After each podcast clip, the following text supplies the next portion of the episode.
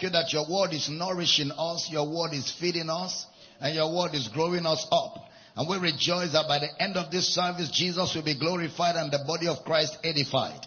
Thank you for the blessing upon this fellowship.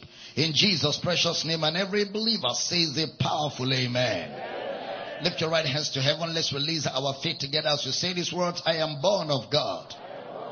I am born of the word. The word of God is my nature. I do not struggle to do the word. I do the word naturally. Therefore today, I will understand the word of his grace. I will be built up by the end of this service, I will never be the same. Never ever be the same again. In Jesus' name. And every believer says a powerful amen. We want to welcome everybody connected to this service by way of Kingdom Life Network, Facebook, YouTube, Twitter, Instagram. We're so glad to welcome all of you family, friends, and brothers on social media. We want to also welcome the entire Akwa Ibom State community connected to the service right now by Comfort FM, XLFM Radio, Akwa Ibom, Unio FM, Inspiration FM, and Heritage FM. We're so glad to welcome all of you, whatever platform you're using to connect to the service. We want you to know we love you. We're glad you're here. And those of you on radio, help me call a friend, a family member, ask them to tune to this radio station right now. Life is flowing through the airwaves our social media community like we've always done. Let's get these truths to the end of the world. Help me share the video, tag some people, drop them on all the groups on your page. And of course, make sure you put them on monogram, telegram, WhatsApp groups. Let's get the gospel truth to the ends of the earth. But it's an honor and a pleasure to have all of you connected to the service. Are you excited to be in the house this morning?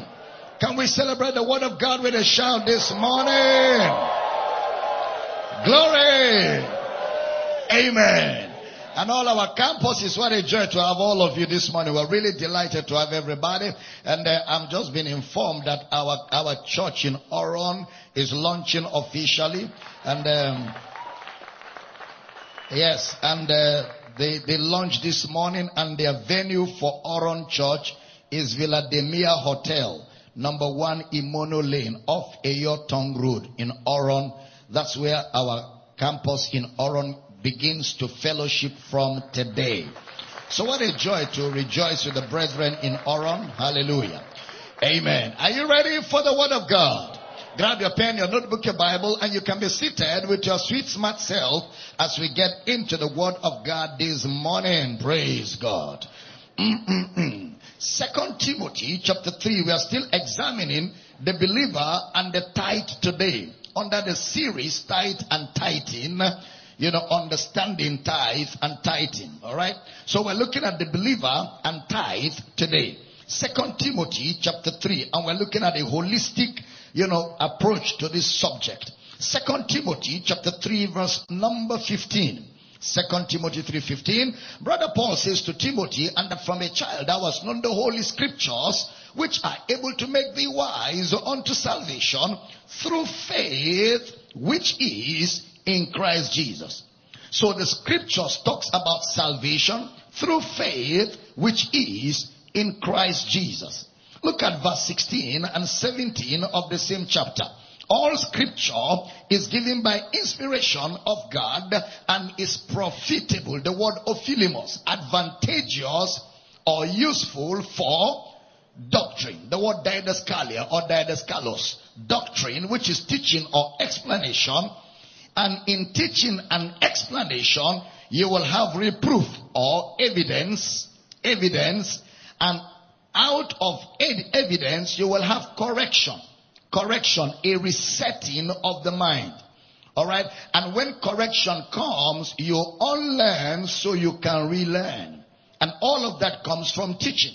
The teaching of God's word will give you a reason to unlearn so you can relearn. And it's very important, especially for those of us that have been taught a lot of things that are not doctrinally right, we've got to be ready to humbly adjust and allow the scriptures correct us in the light of Christ.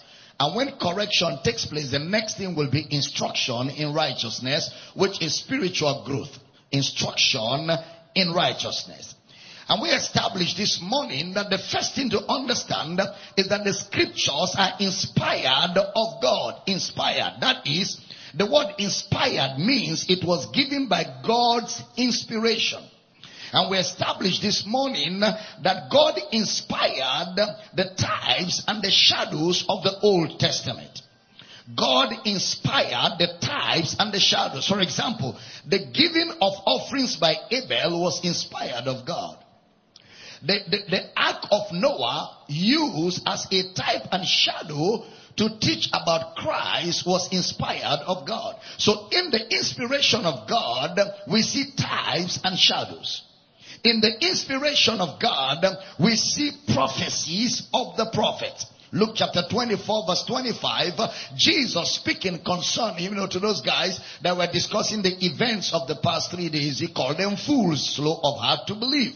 All that the prophets have spoken, the prophets, the prophets have spoken. Ought not Christ to have suffered these things and to enter into his glory? And beginning at Moses, the law, and all the prophets. So the law communicates in types and shadows.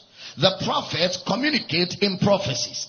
The types and shadows are according to the pattern that was shown to Moses on the mount. So they are different. The law is different from the prophecies of the prophets. That's very important. Look at 2 Peter chapter 1 verse 20. 2 Peter chapter 1 verse number 20. Knowing this first, that no prophecy of the scripture is of any private origin, private source. No prophecy of the scripture stands on its own. They are all together. The prophecies of scripture are all together. When you see the law, it refers to types and shadows, period. Then you talk about the prophecies, which is contained in the book of the prophets. They were all inspired to speak concerning the Christ. And in the first service, we laid quite some foundation. I will advise those of you that were not in the first service to get the materials of the first service. We also said that the Spirit of Christ is the inspiration of the scriptures. The Spirit of Christ. That is the inspiration of the scriptures. That is the Spirit that points to Christ. The spirit that talks about Christ. The spirit that speaks concerning the advent of Christ. That is the inspiration behind the Bible. So that inspiration therefore lets us know that it is one message, one content, Christ, one context, Christ. One message, Christ. One content, Christ. One context, Christ. The Bible is towards one people. And that is us. One people, which is us. now observe. It says that the scriptures are given by inspiration and they are profitable for doctrine, for teaching. They are profitable for teaching. Which now shows that the scriptures are saying the same thing, one prophetically and one fulfillment. So the New Testament is the fulfillment of the Old Testament. It's one testament. One a promise, one the promise fulfilled. The Old Testament promise, the New Testament promise fulfilled. Which means there's a similar chord that runs from Genesis to Revelation. One message, one character, one singular revelation. We don't have two testaments. We have one testament. The other one testament is the prophecy or the promise. And the other testament is the fulfillment of the same prophecy and the same promise. So it's one covenant, one testament fulfilled in Christ Jesus. So it shows that there's a train of thoughts that flows. A train of thoughts. So it says to teach, which means I have Genesis to Malachi to teach. Remember when the scriptures were communicated to the early church, they didn't have Genesis, uh, they didn't have Matthew, Mark, Luke, and John. They didn't have Romans to Revelation. So everything that was taught to the believers in the early church was from Genesis to Malachi. Because Genesis to Malachi is profitable for teaching, an explanation of Christian living. So what we have today as the New Testament is actually the messages that were taught to the early church from Genesis to Malachi. That's what we now have as the epistles, which means the epistles were drawn out of Genesis to Malachi. So the scriptures therefore are profitable for teaching, which will bring about uh, evidence, which will bring about correction or adjusting of the mind, which will result in spiritual growth, spiritual growth, instruction in righteousness. Are you still in the building? Now, please pay attention because I'm going somewhere. We've been talking about the tithe and the tithing and uh, like I said, we laid some foundation in the first service and uh, the key point that we arrived at at the end of the first service was why did God ask them to pay the tithe? Why? We looked at the what was the tithe for. We looked, I mean, what was the tithe? We looked at where was it to be given? And we looked at at what time should it be given? And we said the tithe was to be given in the temple. That cannot be sustained because there are no more temples. We also said the tithe was to be given yearly at the time of harvest. That is no more sustained. Okay? We also established, therefore, that the tithe was supposed to be food products and herbs. That is no more sustained. But what is sustainable till today in the New Testament is why the tithe. Why the tithe? And we saw that the reason for the tithe was honor. To honor God. They gave the tithe or paid the tithe to honor God. We saw that nobody demanded it from Abraham. Abraham gave it after Melchizedek pronounced him blessed. Blessed be Abraham of the Most High, possessor of the heaven and the earth. And Melchizedek was given the 10%. So Abraham did not give to Melchizedek to be blessed. He was blessed. That's why he gave. Jacob said to God, if you bless me and take me and bring me back, I will give you a tenth. So Jacob didn't give to be blessed. He was blessed. I mean, he told God, if you bless me, I will give you a tenth. So contrary to what has been taught that you give to be blessed, there's no such scripture for that. You give because you are blessed. So when you give, you do not give expecting something. You give to meet a need. You give to honor God. Period. We are not in a transaction with God. We are in a relationship with God. I am not mobilizing God to do something for me. He has done everything that he needs to do for me. And in honor of what he has done, I give in honor. So we said that is sustained, the purpose for the tithe. Let me read it again. Deuteronomy 14, 22. And I take off from there. Deuteronomy chapter 14, verse number 22. Thou shalt truly tithe all the increase of thy seed that the field bringeth forth year by year. 23 now, observe. And thou shalt eat before the Lord thy God in the place which he hath chosen to put his name there. The tithe of thy corn, of thy wine, and of thine oil, and the firstlings of thy herds and of thy flocks. Why? That thou mayest learn to fear the Lord thy God always.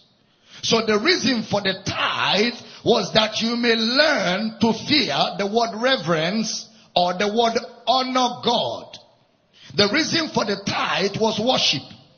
The reason for the tithe was reverence. Now, look at Romans chapter 15 verse 4. Let's see what Brother Paul says about the Old Testament. For whatsoever things were written aforetime, they were written for our learning.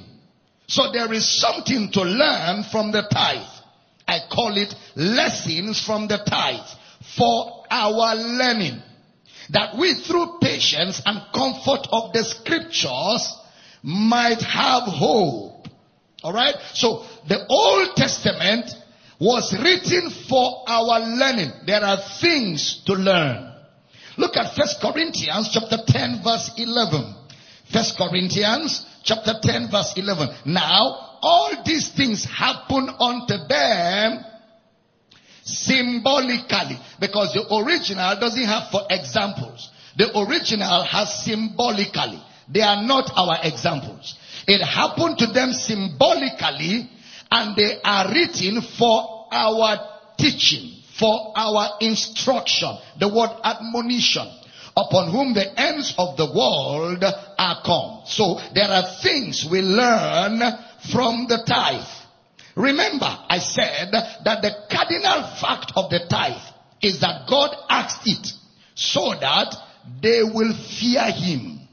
And we established in the first service that that can be sustained in the new covenant. Alright, let me move now. So why do I honor God? I honor God because everything I have came from Him. My life, my strength, even the environment to do business, whatever kind of business I'm doing is because God created them. Whether I'm a carpenter, God created the wood and gave me the knowledge to do the carpentry work. Whether I'm a lawyer, God gave me the knowledge, gave me the brain. Okay? Whatever you do, Honoring God is coming back to God in acknowledgement with a portion of your increase to say, I acknowledge you in honor that you are the reason behind my increase. That's the reason why God gave them the tithe. Now, please remember, we said that we cannot sustain the Levites. Okay, we can't sustain that.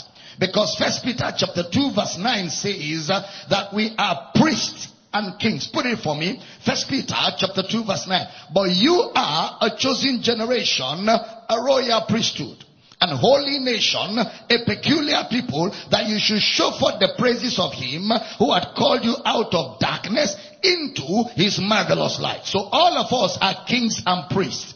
Look at Revelation chapter 5 verse 9. Revelation chapter 5 verse number 9. And they sung a new song saying, Thou art worthy to take the book and to open the seals thereof, for thou hast slain, or thou was slain, and hast redeemed us to God by thy blood out of every kindred and tongue and people and nation. Alright? Look at the next verse. 10 and has made us unto our God kings and priests. All of us are priests and we shall reign on the earth. Look at Revelation chapter 1 verse 6. Revelation chapter 1 verse number 6. And hath made us kings and priests unto God and to, and his Father. To whom be glory and dominion forever and ever. Amen. Now so, all of us are kings and priests. So we can't sustain the Levites. When you hear forever, it shows you it is God that is doing it. Now, look at Deuteronomy chapter 7 verse 6. Deuteronomy 7 verse 6. For thou art an holy people unto the Lord thy God. The Lord thy God has chosen thee to be a special people unto himself, above all people that are upon the face of the earth. Next verse to 13. The, the, Lord did not set his love upon you, nor choose you because you were more in number than any people, for you were the fewest of all people. But because the Lord loved you, and because you will keep the oath which you have sworn unto your fathers, had the Lord brought you out with a mighty hand and redeemed you out of the house of bondmen from the hand of Pharaoh, king of Egypt. Know therefore that the Lord thy God is God, the faithful God, which keepeth covenant and mercy with them that love him and keep his commandments to a thousand generations. And repay them that hate him to their face to destroy them. He will not be slack to him that hated him. He will repay him to his face. Thou shalt therefore keep the commandments and the statutes and the judgments which are commanded this day to do them. Wherefore, it shall come to pass if you hearken to these judgments and keep and do them, that the Lord thy God shall keep unto thee the covenant and the mercy which he has sworn unto thy fathers. Now observe verse 13. And he will love thee and bless thee and multiply thee. He will also bless the fruit of thy womb and the fruit of thy land, the corn, the wine, the oil, the increase of thy kind, and the flocks of thy sheep in the land. In the land. All of this is for Canaan. In the land which he had promised or sworn unto thy fathers to give thee. Alright? So the Old Testament had a reward to the tithe because of the hardness of their hearts.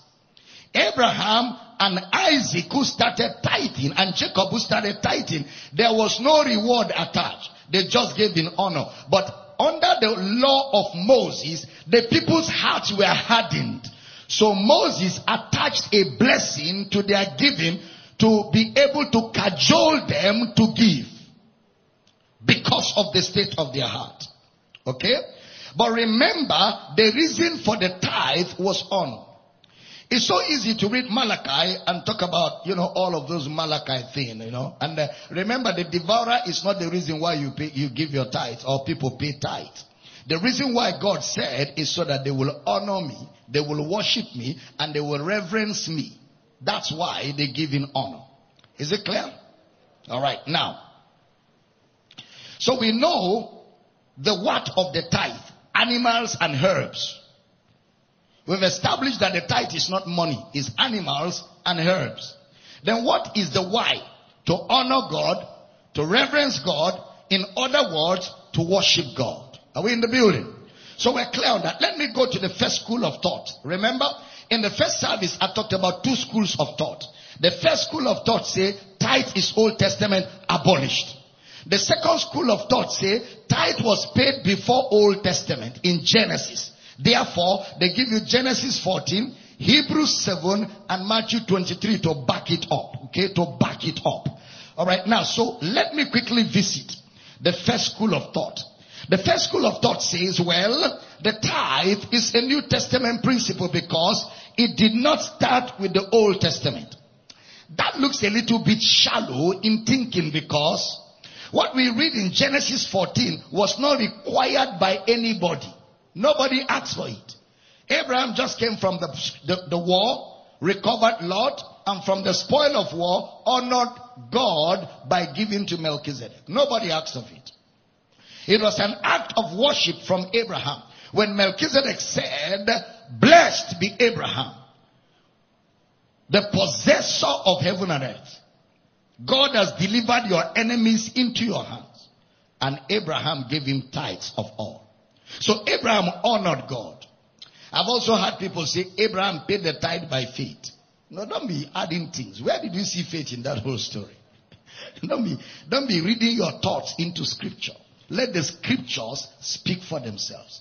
Because there's no mention of tithe anywhere, whether in Genesis 14 or even in Hebrews chapter 7. No mention of faith connected to tithe there. He wasn't doing it to expect anything. He did it simply because he had received from God to honor God. And Jacob clears it for us. He says, when I go and you bring me back and you bless me, then I will give you the tithe. It's very clear. Now, to just tell you this is, you know, from you in honor, just that. So you can see that the reason in Genesis 14 and 28 was sustained in the law. The reason was sustained in the law. Some people also talk about Hebrews 7, okay? Um, and it's awful for anybody to, to, to call Hebrews 7 New Testament tithing. Somebody wrote a book on tithe, New Testament tithing. I couldn't stop laughing. Because I know he's going to twist scriptures, force scriptures out of context, form contexts that don't exist to be able to establish New Testament tithing. There's no such thing as New Testament tithing. It does not exist anywhere in the Bible. Okay? So that's, that's ridiculous to say that. Hebrews chapter 7, 7 verse 1 to 17 was about Abraham and Melchizedek in relationship, you know, to Aaron, trying to establish the superiority of the priesthood of Christ over the priesthood of Aaron. In fact, Hebrews 7 lets us see clearly that the fact Abraham gave a tithe to Melchizedek and Aaron received tithe while in the loins of Abraham. It shows you the superiority of Melchizedek over Aaron and Levi. That's the point that Hebrews 7 was establishing. So in that context, superiority has to do with authority. That means that tithe mentioned in Hebrews chapter 7 was to show honor and worship and respect. It wasn't a teaching, come and give tithe because Abraham did it. But that's not what it was talking about. Rather, it was to show us the superiority of the priesthood of Melchizedek over the Levitical priesthood. Alright? Now, Jesus mentioned tithe in Matthew 23, 23. And if you observe, none of it was money. He said the, the, the cumin, the anise, and the curry. All of them were herbs, spices. Okay? When Jesus was talking about the tithe in Matthew 23, 23. So Jesus mentioned tithe as a matter of the law. Why did he say that? Because he was talking to scribes and Pharisees who were giving tithe under the law. So the audience dictated why Jesus made the statement that he made. Now in Luke chapter 11 verse 42, the tithe is mentioned there again. Luke 11:42. And of course, but woe unto you Pharisees for you tithe mint and true and rue and all manner of herbs and pass judgment over and the love of God. This ought you to have done and not to leave the order undone. Still the same context. Alright? Then Luke chapter 18 verse 11. Luke chapter 18 verse 11 to 14. The Pharisee stood and prayed thus with himself, God, I thank thee that I'm not as other men are extortioners, unjust, adulterers, or even as this publican. 12. I fast twice in the week. I give tithes of all that I possess. 13. And the publican standing afar off will not lift up so much as his eyes unto heaven, but smote upon his breast saying, God, be merciful to me, a sinner, Hilasmos. I tell you, this man went down to his house justified. So the other man, even with all his tithe and fasting, did not get acceptance before God.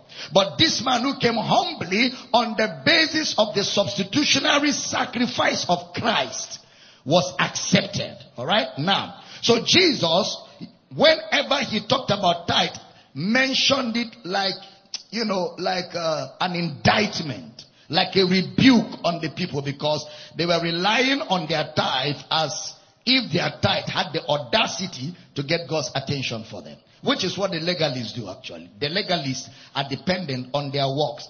I, I fast, I pray, I give. There's no way God will not bless me. You are a public, you're, you're a Pharisee. That's not the reason why God blesses you. What about unbelievers who don't fast and they don't pray and they have children and they have money and they have wives? Not even wife, wives and they have houses and they have cars and they don't tithe, they don't pray, yet they have all the things that you call blessing. How do you explain that? How do you explain that? Two, two people, an unbeliever and a believer who pays tithe and fast and pray, applies for job and the job is given to the unbeliever who did not pray. How do you explain that? If it was on the basis of your tithing and all of that, that God blesses you, uh, that theology is square. It has no stand is lopsided and it does not pass the test of sound doctrine. So God doesn't bless you because you did something. He blessed you in Christ before you knew what to do. So whatever you do now is in response to what God has done. You are not doing it to get, you are just doing it in honor of what He has done. If it's clear, can I have a power city amen? Okay, very good. Now, so it was never mentioned by Jesus that anybody was instructed to tithe. In Malachi chapter 3 verse 8 to 10, you cannot sustain tithing in Malachi. Because God was speaking to backsliding Israel. Israel had backsliding and God was telling them to go back to the law. In verse 8, look at it, uh, Malachi 3 8. you are cursed with a curse for you have robbed me, even this whole nation. Robbed me. Even this whole nation, and yesterday I did exegesis on rob. Is that true? Rob doesn't mean steal. Rob doesn't mean to steal. Rob means you have kept back what is mine. To steal means to break through and take what is not yours. They are two different things. Okay? Now, he wasn't saying you have stolen from me. What he was saying by rob was, you robbed me of my honor. You have deprived me of my honor. as the maker and sustainer of life. You have deprived me of my honor. That's the meaning of the word rob. So basically what we see, and I want to lay that foundation in your heart, is that the tithe from the book of Genesis was never required by anyone, but they gave it. And we see the reason why they gave it to honor God. To honor God, to reverence God, to worship God. In the law where God asked it clearly, the reason was that so that they will fear him always. Did we read that? So they will fear him always. That's all. And it's so easy whenever you read the Bible with a preconceived notion, a mindset, you will dismiss the tithe easily. Because it refers to elements. You know? And you think those elements are not sustainable. We don't have Levites. We don't have a priest. We don't have a temple. Most of us are not farmers because only farmers were to tithe. Doctors were not to tithe. Lawyers were not to tithe. Businessmen, it was only farmers that were instructed to tithe. Because the tithe was supposed to be farm produce. Okay? So that's not sustainable. And of course, we don't have the priesthood anymore of Aaron. So, you can say because of that, tithe is over. But then if you look at the reason for the tithe, it's well sustainable today to honor God. Because that's the same reason Abraham and Jacob gave the same tithe to fear God. So if honoring God and worshiping God is a practice of the New Testament, then we have something to learn from the tithe. Let me explain honor to you quickly. Honor means to treat someone in his office. To treat someone in his office. Honor means to treat someone according to the, to the value of his office. The value of his office. Let me just give you a little illustration to help you understand honor. Let's say you become the president of Nigeria or you become the chief executive officer of Apple in Africa.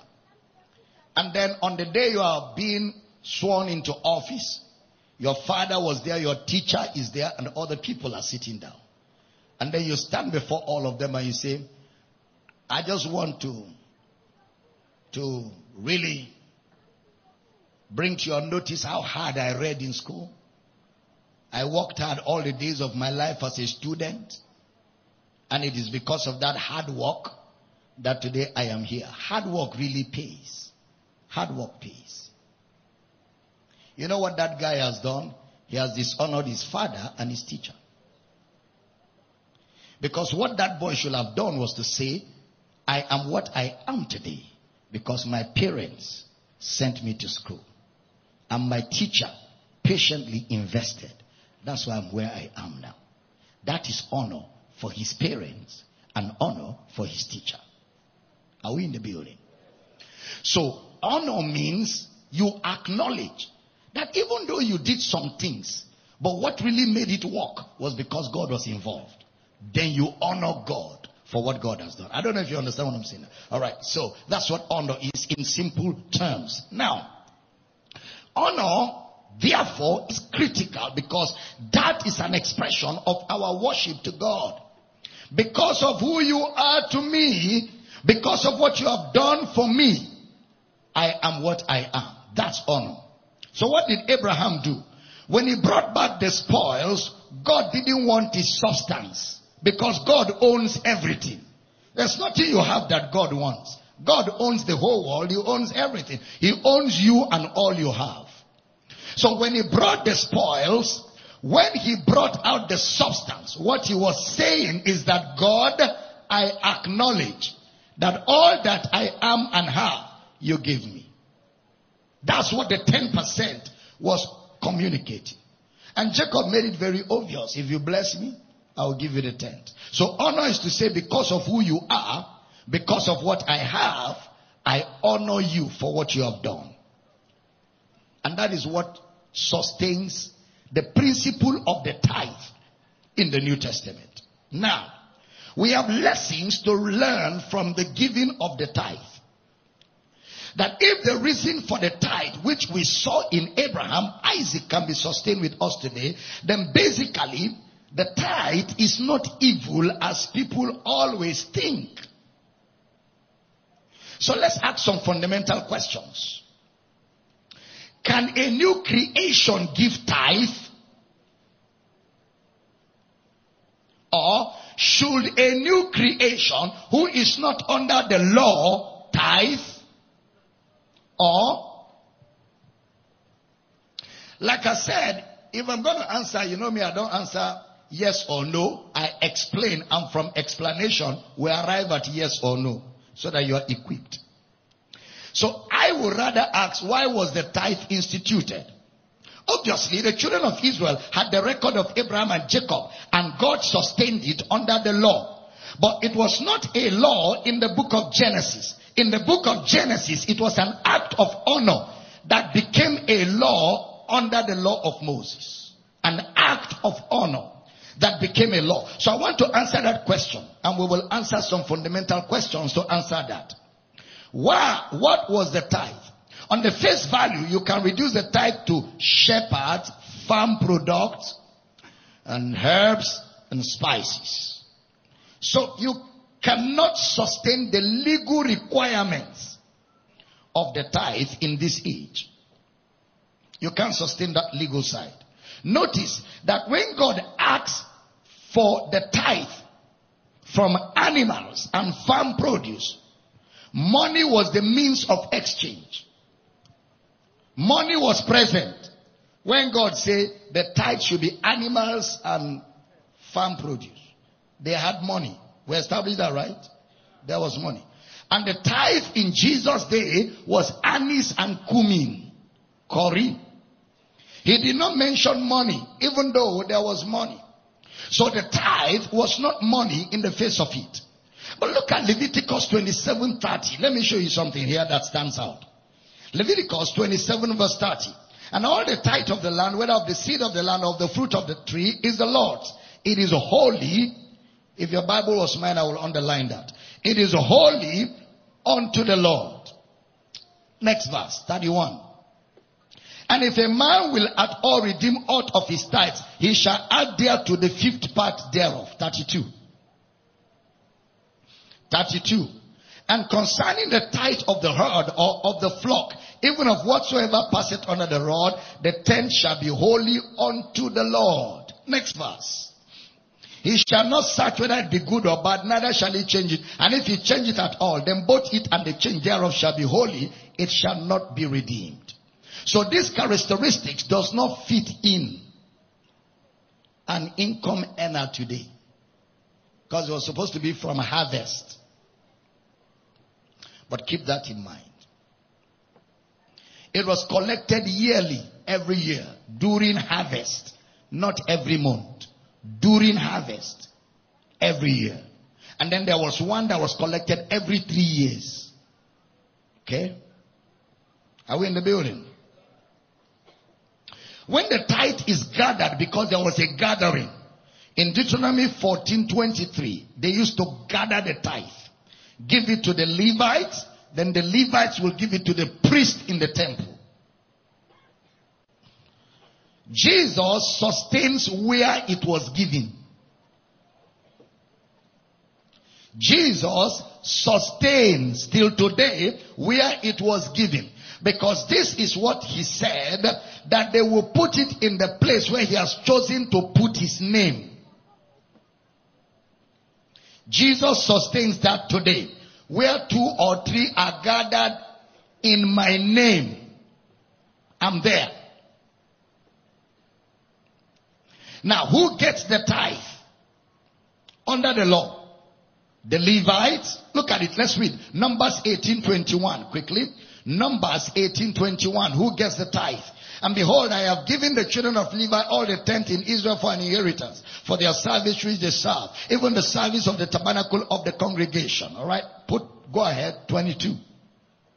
Neither must the children of Israel henceforth come nigh the tabernacle of the congregation, lest they bear sin and die. 24. Give me 24, 24 because of tithe. Tithe. But the tithes of the children of Israel, which they offer as an heave offering unto the Lord, I have given to the Levites to inherit. Therefore I have said unto them, among the children of Israel they shall have no inheritance. 25. And the Lord spake unto Moses, saying, 26, Thus speak unto the Levites and say unto them, When you take of the children of Israel the tithes, which I have given you from them for your inheritance, then you shall offer up and heave offering of it for the Lord, even a tenth part of it. So the Levites primarily take the tithes. The Levites. Look at how it is done. Deuteronomy 14:23. For, and thou shalt eat before the Lord thy God in the place where he shall choose to place his name there. The tithe of thy corn, of thy wine, of thine oil, and the firstlings of thy herds and of thy flocks, thou might, that thou mayest learn to fear the Lord thy God always. That's why it was done. Alright? Now, so the tithe is also eating Verse 29, Deuteronomy 14. You eat the tithe. Deuteronomy 14, 29. And the Levite, because he had no part nor inheritance with thee, and the stranger, and the fatherless, and the widow, which are within thy gate shall come and shall eat and be satisfied. They shall eat because it's food products. They shall eat and be satisfied that the Lord thy God may bless thee in all the work of thy hand which thou doest.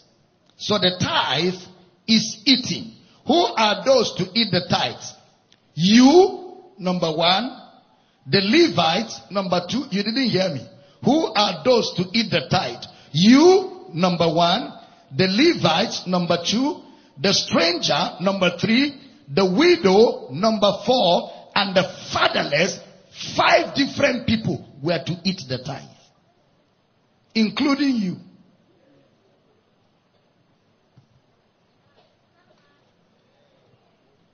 So, this category of people, if I am the, if I am you, I'll write it down.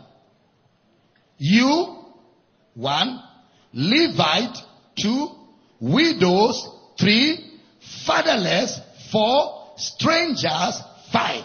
Because we are extracting lessons, doctrinal New Testament lessons from the tithe. You, the Levite, widows, fatherless, the strangers. Now let's come to the New Testament and let's make a case. Let's do what? Let's make a case. First Corinthians chapter 9 verse 1. if you, if you were sleeping before, you better wake up. This is the time to wake up. If you miss what I'm about to say now, you shouldn't have come to service at all. First Corinthians 9 1. Am I not an apostle? Am I not free? Have I not seen Jesus Christ our Lord? Are not ye my work in the Lord? Verse 2. This brother Paul. Verse 2. If I be not an apostle unto others, yea, doubtless I am to you. For the seal of my apostleship are ye in the Lord. Verse 3. My answer to them that do examine me is this. So brother Paul begins to discuss something very legitimate Observe the way he started the discourse. Don't miss brother Paul's sunesis. Watch the way he is building his case. Verse 4. Same chapter 4. Have we not power to eat and drink? 5. Have we not power to lead about a sister, a wife, as well as other apostles, and as the brethren of the Lord and Cephas? Or I only am Barnabas. Have not we power to forbear walking? The word power there means right. It means privilege. A right or a privilege. Okay? Now, look at verse 7. Take note of verse 7. Who goeth a warfare at any time at his own charges? Who planted a vineyard and eateth not of the fruit thereof? Who feedeth a flock and eateth not of the milk of the flock. Verse 8.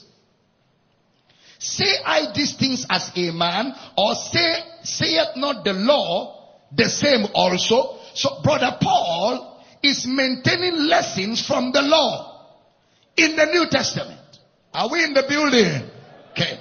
Put on, put on verse 9, verse 9. For it is written in the law of Moses, thou shalt not muzzle the mouth of the ox that treadeth out the corn. Doth God take care for oxen? Verse 10. For it is written, uh, verse 10, or saith he it altogether for our sakes? For our sakes, no doubt. This is written that he that ploweth shall plow in hope. And he that thresheth in hope should be partaker of his hope. If we have sown unto you spiritual things, is it a great thing if we shall reap your carnal things? If others be partakers of this power over you, are not we rather? Nevertheless, we have not used this power, but suffer all things, lest we should hinder the gospel of Christ. Do you not know that they which minister about holy things live of the things of the temple, and they which wait at the altar are partakers with the altar? Now, verse 14. Who is he referring to here? Even so, he quoted from the law. Then he now said, even so, like the Levites, had the Lord ordained. Did you see the word ordained? If your Bible is mine, that's the word to underline. Had the Lord ordained that they which preach the gospel should live of the gospel.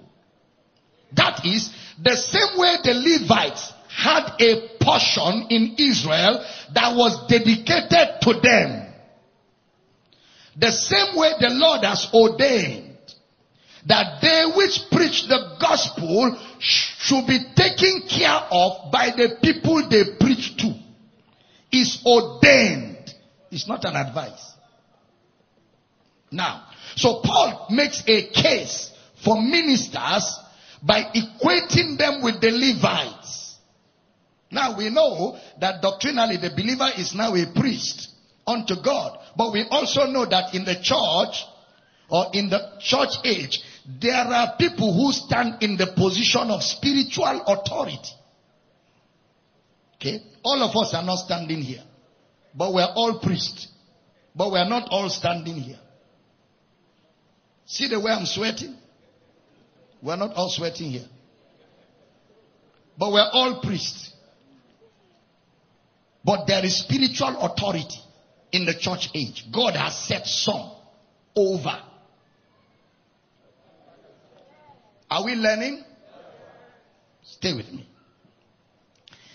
In the church age, there are those who stand in spiritual authority who dedicate their time, their energy to feed you.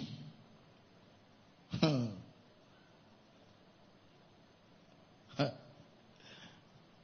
Since January this year, there is no day I have studied less than 12 hours. No exaggeration. My family is here. You know where you always find? I sit there from 6 a.m. till 5 p.m. That's why you can't find me on phone. Can't find me on social media. Can't find me there. I'm cooking. Because I have a responsibility to feed you feed all the campuses and everybody that follows my ministry, including ministers of the gospel that I mentor. I can't be found. No. So having dedicated that kind of time to feed you the way I feed you, you should take care of my financial needs. That's exactly what Brother Paul is saying here. You should make sure I lack nothing. You should make sure I have all I need. You should make sure I have all I need to be able to be comfortable in life to feed you more. Say, I hear. You should make sure of that. As money comes to your hand, you should say, ah, Papa, Papa, this is for Papa. This one. Because as revelation is coming for me too, this is for you. So as me too, I am downloading insight and sharing with you your money as it is coming. You should be sharing with me. If we have sown to you spiritual, is it a crime if we collect? See, see, see the disparity. Spiritual, carnal. Of your carnal. I'm teaching here. Please stay with me. So now we know that doctrinally, there is spiritual authority, and there are those whom God has put over you who have the responsibility to feed you. He gave some apostles, prophets, evangelists, pastors, teachers for the perfecting of the saints to do the work of ministry that the body of Christ may be edified. And Paul uses that as an example to teach us that like those folks who are obligated to support the livelihood of the Levites, Today, you are also supposed to support the livelihood of those who labor over you in spirituals. And he uses the Levites in Israel example. And he said, even so, like them, had the Lord ordained. Had the Lord what? I like the word ordained. The word ordained means authorized. That, that they who preach the gospel should live of the gospel. So he equates the Levites as touching support of ministers with present day minister.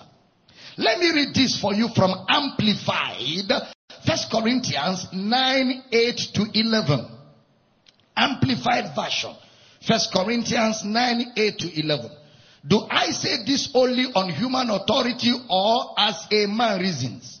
Does not the law endorse the same principle? Verse 9. For in the law of Moses, it is written, you shall not muzzle an ox when it is treading out the corn. Is it only for oxen that God cares? Or does he speak certainly and entirely for our sakes? Assuredly, it is written for our sakes because the plowman ought to plow in hope. And the thresher ought to thresh in expectation of partaking of the harvest. 11. If we have sown the seed of spiritual good among you, is it too much? If we reap from your material benefits, 12. If others share in this rightful claim upon you, do we have a still better and greater claim? However, we have never exercised this right, but we endure everything than put a hindrance in the way of the spread of the good news, the gospel of Christ. Verse 13. Do you not know that those men who are employed in the services of the temple get their food from the temple and that those who tend the altar share with the altar in the offerings brought? Next verse. On the same principle, the Lord directed that those who publish the good news should live, get their maintenance by the gospel. It's a directive. It's, it's not whether you like it or not. No, this is a directive. Now, so we can sustain the Levite argument that the same way the Levites were taken care of, the minister ought to be taken care of. In honoring God, we give to his ministers. Just like Abraham gave to a human being Melchizedek, and in that he honored God. When you give to me, you're honoring God. Stay with me. Let me give a corroboration to that. First Timothy 5:17. First Timothy chapter 5 verse 17. Let the elders that rule well be counted worthy of double honor. Worthy of what? Double honor. Especially they who labor in word and doctrine. Next verse. For the scripture saith, Thou shalt not muzzle the ox that treadeth out the corn, and the laborer is worthy of his reward. That's the law of double mention. Look at Luke chapter 10 verse 7. Look at what Jesus told the disciples when he sent them out. And in the same house remain. Remain in the same house. Be accommodated in the same house. Eating and drinking such things as they give For the laborer is worthy of his hire. Go not from house to house. The house where you are doing ministry, stay there and eat and drink. Same principle. Matthew 10 10.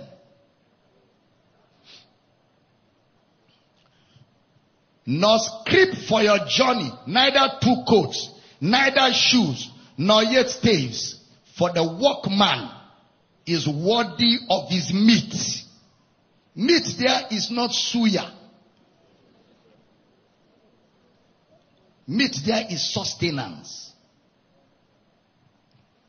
Jesus quoted it instructing the disciples, you know, that any house you go to. So if a man comes to your house to teach you the word of God, it is your responsibility to refresh him and take care of him.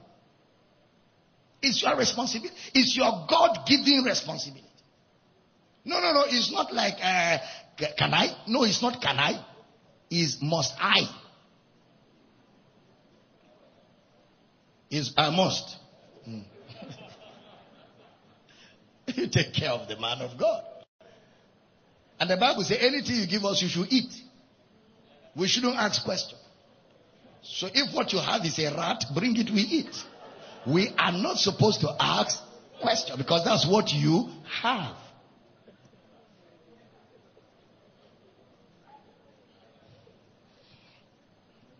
I don't eat rats. Stop looking at me like that.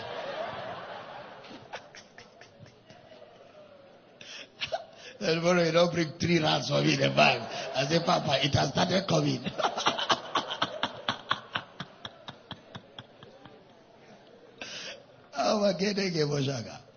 when you preach in a place, he says, they must give you food. Why? Because what you are doing is for their sake.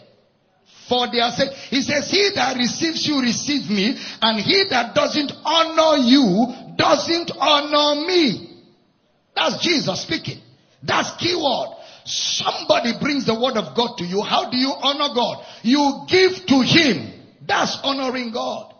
And that is how it's sustained in the new covenant.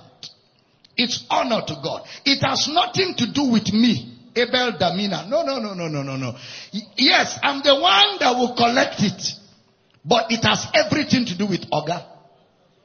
It's honor to our master. It's honor to our Redeemer. It's honor to our Savior. It's an honor to the one who dies. Because I'm not here because I'm smart. I'm here because He called me and sent me to you. I have come to you. You have received my ministry. So having received of my ministry, the next thing now is for me to partake of your income. That's the way it is. That's New Testament. It's not somebody manipulated. That's sound Bible teaching. And that's a proof that you're growing spiritually.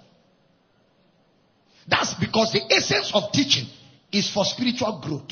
When you start growing spiritually, you become responsible to the people ministering to you. If I'm teaching, say I hear you. If someone teaches you the word of God regularly, the Bible says your response should be honor food, drinks, substance. Not honor like this. Mm-mm. Don't do like that. Do like that for Jesus. For me, it's like this. Not like this, so. Do you understand? You see the way my hand is? Not like this. It's like this. You must carry something. Say, I hear you. That's Bible teaching. This sound Bible teaching. What you're hearing is the whole counsel of God. Praise God. Paul uses the Levites of the Old Testament to speak about the ministers of the New Testament. Now don't forget the key word. The key word is not money.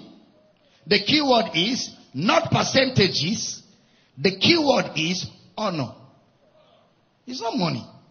It's not about the money. It's not about the percentages. Somebody came to my office with a thousand naira and he was busy hiding his hand. And he was busy saying, Papa, thank you. Thank you for changing my life. Papa, you need to know what I was before now. Even though I was in a church for 12 years. You need to know I was blind Papa, I just want to thank God for you. And he was busy hiding his hand. So I asked him, Is your hand not together? He said, No. He said, Papa, I'm just thinking because what I'm carrying is too small. I don't know how to give you. I said, ah. I said, What are you doing? Bring something, my friend. He said, Papa, the thing is too small. I said, Ah, it's not about the size of the money, it's the size of your heart expressed through that money. Bring it. Kneel down. I bless you. I'm saying, you know, it's small, 1,000. What will you bring it? You are not asked to think, meditate over it for me. Don't meditate over it. Just bring it. Because if you are faithful with 1,000, you'll be faithful with a 100,000. If you can't be faithful with that 1,000, even if you have a million, you will still be like that. So start practicing from where you are. Practice makes. So by the time 10 million comes, you now know how to do it again at that level.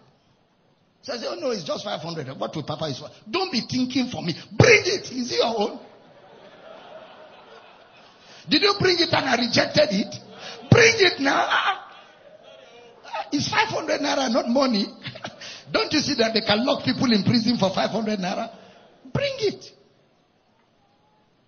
It can buy a handkerchief. It can buy me a bottle of water. Somebody called me the other day and said, Papa, send your account. I want to send you recharge card. So I sent him my account. He sent me 300,000 naira. I said, recharge card 300,000. How many people am I calling? Me that don't even call people. I said, push it, push it towards radio broadcast. Push it. Push it to radio broadcast. It will amaze you to know that the gifts you give to me for me, they go to the ministry. I have radio broadcasts. And I want to thank those of you that have paid for one radio station or the other. Because there are some of you that have helped to take the load off my neck. You are paying for a radio station. You are paying for another radio station. Some of you are paying to support television. Some of you are sponsoring radio stations. That is honoring the ministry that you are drinking from and embarking on the responsibility of reaching the ends of the earth with the gospel. That's how it should be. And some of you bring food to me. Some of you bring monies to me. And I want you to know I, I, I, appreciate them. Sometimes, some of you, I don't ever get to see you. Just come and drop it in my house and off you're gone. Some of you even send somebody to bring them. And with those sacrifices, God is well pleased. God is well pleased. Says, ah, how can I give Papa this? Papa doesn't need it. Shut up. Are you supposed to calculate for me? How do you know I don't need Bring it. Let me be the one to say I don't need it. And I will never say that. Because you say anything they give you, collect. Am I teaching good? So you have no excuse. Say, I have no excuse. I have no excuse. Don't wait until it's plenty. Bring it like that. Because when it becomes plenty, you may be tempted. Just be bringing it. Me, I'll be gathering it for you. Don't save it for me. Bring it. Don't save it for me. Somebody say, ah, ah. Yes, I'm teaching you Bible. Am I teaching Bible? Matthew chapter 10 verse 10. Look at it. Jesus sends 12 people and he tells them, don't carry, don't carry anything. Don't carry your own cars. Don't carry your own clothes.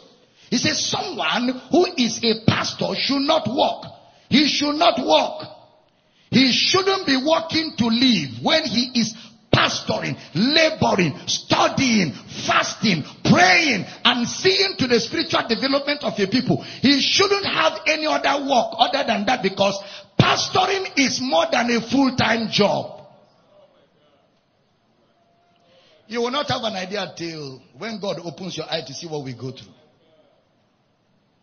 To see what I go through. Then you will appreciate. There's no laziness in pastoring pastoring does not afford you the luxury of laziness. No. That's why the apostle said to even serve tables is too much. That is to even serve tables. Let's look for faithful men and give them that because the ministry of the word and prayer is enough to engage you. Of course, except it's a lazy pastor who does not, does not understand exegesis, who just cut and join Bible. But for the kind of teachings we teach you in this ministry, it's not cut and join. It's intensive. It's intensive. It's very intensive. Glory to God. If I'm teaching, shout, I hear you. Now observe, observe, observe, observe, observe. Jesus said that when you go to a house and you are not welcomed, take your blessing and go. Okay? Matthew 10 40. What does he mean by welcomed? Matthew 10 verse 40.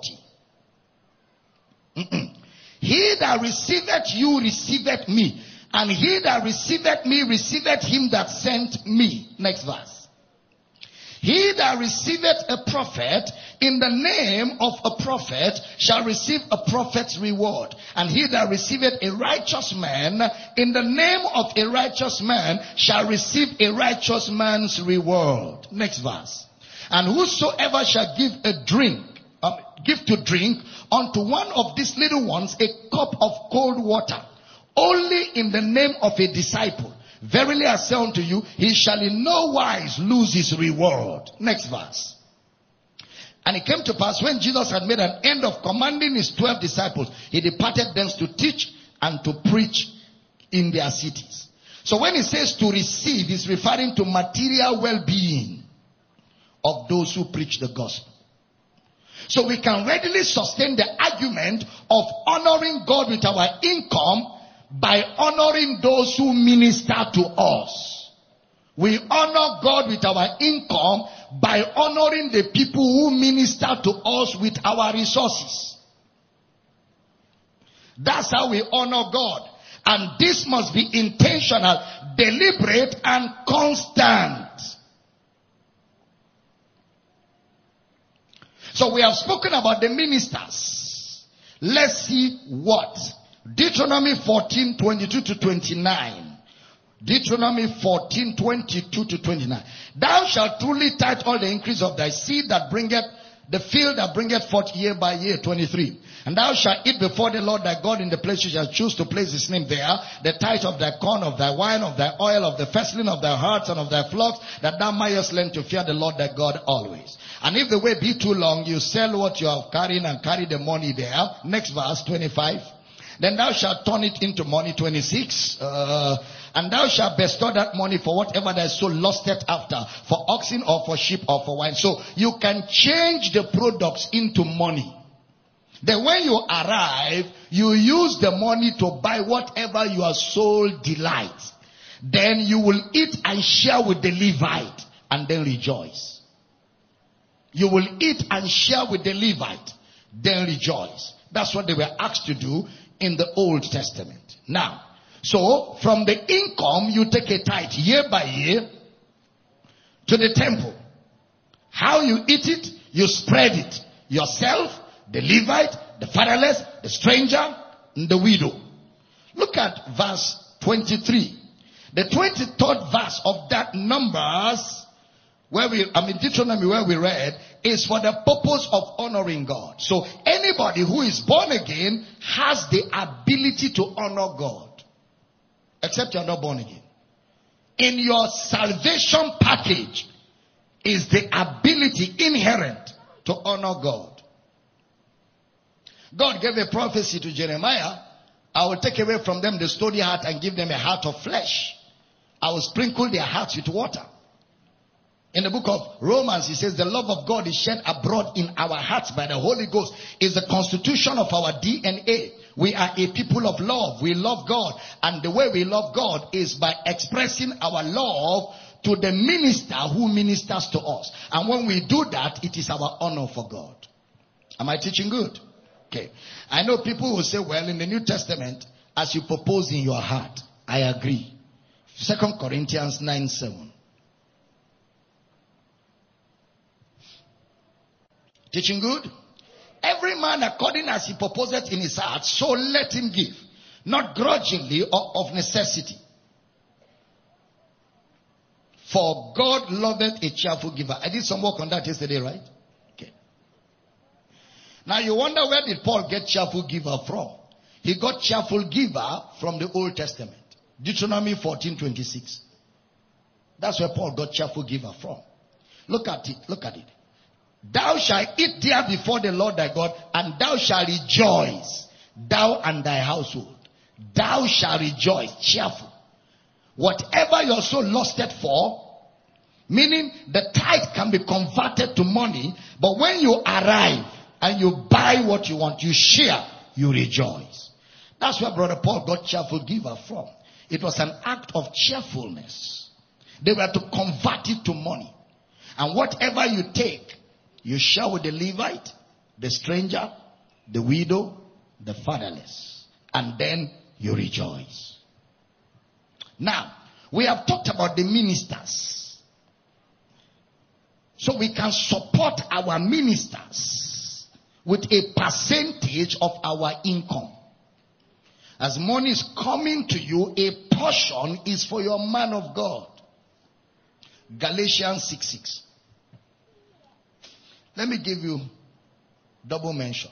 Let him that is taught in the word communicate unto him that teacheth in all good things. In all good things. Give me the amplified of that. Amplified version. Let him who receives instruction in the word of God share all good things with his teacher, contributing to his support. Contributing to his support. Give me the message translation. Galatians 6 6. Be very sure now you have been trained to a self-sufficient maturity that you enter into a generous common life with those who have trained you, sharing all the good things that you have and experience. Now that you're growing, let it reflect in your generosity with those who are teaching you the word. Every good thing you share with your teacher. Can I have a good amen? It's an instruction. So we have an instruction from God to support the ministers. So the ministers now take the place of Melchizedek. Melchizedek never said, I bless you. He said, God bless you. Then Abraham gave to Melchizedek. So when I teach you of the blessings of God and what God has done for you in Christ, you now give to me of your natural income blessings and by doing that you honor the Lord Jesus. Is it clear? Okay, please, very important. Now, we are the priests of God, but in the church we have those who labor over us. So let me move to the next thing. Deuteronomy 14:29. He speaks about the stranger, the widow, and the fatherless. Can we sustain the stranger, the widow, and the fatherless in the New Testament? Remember, it's Levite. First of all, you, then Levite, then widow, stranger, fatherless. So can we sustain that? James 126. James, lessons from the tithe. James 126. If any among you seem to be religious and bridleth not his tongue, but deceiveth his own heart, this man's religion is vain. Next verse. Pure religion and undefiled before God. And the Father is this. To visit the fatherless and widows in their affliction and to keep himself unspotted from the world. So now, brother James have brought the widow and the fatherless in the New Testament. We have an instruction to support with a portion of our income, the fatherless and the widows. Lessons from the tithe. Matthew 25, 34. Matthew 25, 34. Then shall the king say unto them on his right hand, Come ye blessed of my father, inherit the kingdom prepared for you from the foundation of the world. This is Jesus teaching. Next verse. For I was a hungered and you gave me meat. I was thirsty and you gave me drink. I was a stranger and you took me in. Next verse. Naked and you clothed me. I was sick and you visited me. I was in prison and you came unto me. Next verse. Then shall the righteous answer him saying, Lord, when saw we thee an hungered and fed thee or thirsty and gave thee drink? When saw we thee a stranger and took thee in or naked and clothed thee? Or when saw we thee sick or in prison and came unto thee? Next verse. And the king shall answer and say unto them, Verily I say unto you, inasmuch as you have done it unto one of the least of these my brethren, you have done it unto me. So the tithe can be sustained in this covenant to help the widows. The early church practiced it. In Acts chapter 6, the widows had their daily ministration. Okay? Now, but observe, widows that will be supported must be widows indeed. Indeed. First Timothy 5 verse 3. They must be, not just be gathering widows everywhere. I'm saying, uh, I want to give to the widows. You just gather widows all over, including young girls who just, who can marry two more times. Gather them widow, widow. No. That's not Bible. There is a, there's, there's a, there is a prerequisite for the kind of widow that is a widow recognized by God. They are called widows indeed. First Timothy 5 3. Honor widows that are widows indeed. What are widows indeed? Next verse. But if any widow have children or nephews, let them learn first to show piety at home and to requite their, their parents, for that is good and acceptable before God. Next verse. Now, she that is a widow indeed and desolate, trusted in God, continueth in supplication and prayers night and day. Are you following? Night and day. Look at verse 11. Part of the qualifications of a widow indeed. Verse 11. But the younger widows refuse. For when they have begun to wax wanton against Christ, they will marry. So younger widows does not require support. They should go and marry. Widows indeed are widows and if you read that text, he said they are from 60 years and above. 60 years and above. And they must have raised children. They must have entertained strangers. And all the time you find them in the church praying night and day. Those are the widows to support. Is it clear? This saith not I.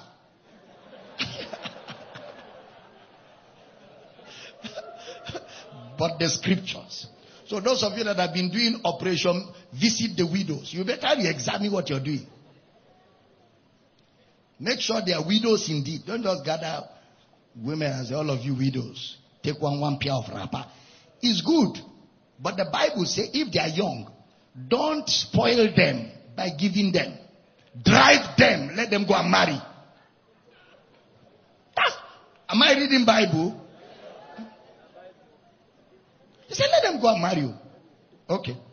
So widows were supported with income. What about strangers? Because he says you should also take care of strangers in the Old Testament. Alright, so Hebrews 13, 1 and 2. Hebrews chapter 13 verse 1 and 2. Let brotherly love continue. Next verse. Be not forgetful to entertain strangers. For thereby some have entertained angels unawares. Entertain means to take care of. Take care of. First Timothy 5.10. First Timothy 5.10. Were reported of for good works. That's qualification for widows. If she have brought up children, if she have lodged strangers, if she have washed the saints' feet, if she have relieved the afflicted, if she have diligently followed every good work. That's the qualification for a widow to be supported. Okay, I have to bring that so that you see it in the Bible. What about the poor? Okay, so have we seen pastors, men of God? Have we seen them in the support? Have we seen strangers? Eh? Have we seen widows? Have we seen fatherless? Eh? Okay. So the same thing that they were to use the tithe for has been brought to the New Testament. We're teaching. What about the poor? Those who can't afford food. They can't afford anything. Galatians 2:10. Only the wool that we will, should remember the poor, the same which I also was forward to do. Paul said, even me, I was willing to support the poor. Ephesians 4:28. Let him that stole, Ephesians, let him that stole steal no more, but rather let him labor, working with his hand, the thing which is good, that he might have to give to him that needed. So if you are a thief and now you are hearing my message, stop stealing. Get a legitimate job. Why must you get a job? To have, to give. See that? Generosity is the hallmark of Christianity. To have, to give to him that is in need. Not to give to get. Mm-mm. To give to meet his need. It's very clear. This is even for those that used to steal. You're laughing. Didn't he say let him that stole? Eh, this is for thieves. He said if you are a thief, stop. But don't be idle. Get a job. And as you get money, take a portion and give to him that is in need. The scriptures are clear. These are apostolic, very plain instructions for the body of Christ. If I'm teaching good, shout a powerful amen. Okay, now, so it was a practice in the early church. In Acts chapter 2, it happened. In Acts chapter 4, it, it became a teaching in the epistles. Their practice became our teaching. Under the law, the tithe was paid yearly because of harvest. But thank God today, we feast weekly. We meet Wednesdays, we meet Sundays, and many times we meet every day. Is it not true? We meet every day. That means every day we meet, you should have an offering to give. You should have a set apart money to honor God as increase is coming to you. It's clear. Okay. First Corinthians 16 1. Please pay attention. Now concerning the collection for the saints, as I have given order to the churches of Galatia, even so do ye. Order. Somebody say order. Uh-huh. Now what about the frequency? Upon the, fe- next verse, verse 2. Upon the first day of the week. So this is weekly because that's how they used to meet. Our own today is every day or twice a week. Put it up. Upon the first day of the week, let every one of you, how many of you? Every one of you, lay by him in store as had prospered him, that there be no gatherings when I come. Let every one of you take a portion. Does that look like tithe? Huh? Huh? No. It's not tithe, but it looks like. Because he should take a portion. That is, as money comes, you decide a percentage you set apart. Not inspirational giving. Where I'm teaching, say, ah, the message is so heavy. Papa, I want to. Eh, eh. That one is there. This one is planned. In fact, let me tell you something. As a child of God that really want to grow in the knowledge of Christ, open a savings account. And in that account, it is set apart money to honor God that goes to that account. From that account, you give to the work of God. From that account, you give to the poor. From that account, you give to the fatherless. From that account, you give to the widow within the house. You must have an account so that when money comes, you just remove it and put there. You know that that one is a no-go area. That money is hallowed unto God. Is set apart. You should. You should have an account for that. You should have an account for that. I have an account for that. I have an account for that. And I've maintained that account for years. An account where there's nothing that comes to me that I'm, I eat all. There's none. Every time I have an increase, a portion of it goes to that account. It is from that account I support all the people I support, the people I reach out to, the people I assist, the people I give to and honor God in their lives. It's from that account. And as a believer, you need it. You've never had me say, but because I'm teaching on this subject, I've got to share with you. So I can provoke you to good works. So it's apostolic instruction. It's not if you like. It's not if you like. You are born of the Spirit. So, in fact, you know what the Amplified, look at Amplified, 1 Corinthians 16, 1 and 2. See the way the Amplified puts it. 1 Corinthians 16, 1 and 2, Amplified version. Now, concerning the money contributed for the relief of the saints, God's people, you are to do the same as I directed the churches of Galatia to do. Next verse. On the first day of each week, let each of one personally put aside something and save it up as he has prospered. In proportion to what he is giving. Your giving must be proportionate with your income. You can't just casually take something and drop. Mm-mm. Mm-mm. And as your income increases, your givings must increase. That's responsible Christianity. As it increases, your giving increases. And your giving ought to be intentional. I'm going for service. I prayerfully package my offering before I get there. You know what the offering, you start turning around. Uh-uh. You came intentionally to worship. And your offering is part of your worship. You came with it planned. You pray about it. You plan it. All the time you plan it. Every time you plan it. You start from where you are faithfully. And as you grow, you grow in your givings. Say, I hear you. It's honor for God. In a nutshell, we are not giving to bribe God, we are giving to honor God. To honor God. He gave you what you have. So it, it, it, you are not just giving because you like God. You are giving because God deserves that honor. It is His right. Honor is God's. I can't just go about feeling like, you know, my power got me all I want. I, have, I know where I am. I know God brought me where I am today. I know how good God has been in my life. I know how faithful God has been in my life. I know how generous God has been in my life. And I know how much God has kept me. Somebody told me over 10 years ago, Dr. Damina, so you've decided to preach the message of Christ. You will see how poverty will kill you. A man of God told me that to my face. It's because in the message of Christ there is no money. No money, oh. He said, so since you have decided to leave this one we are preaching, poverty will show you.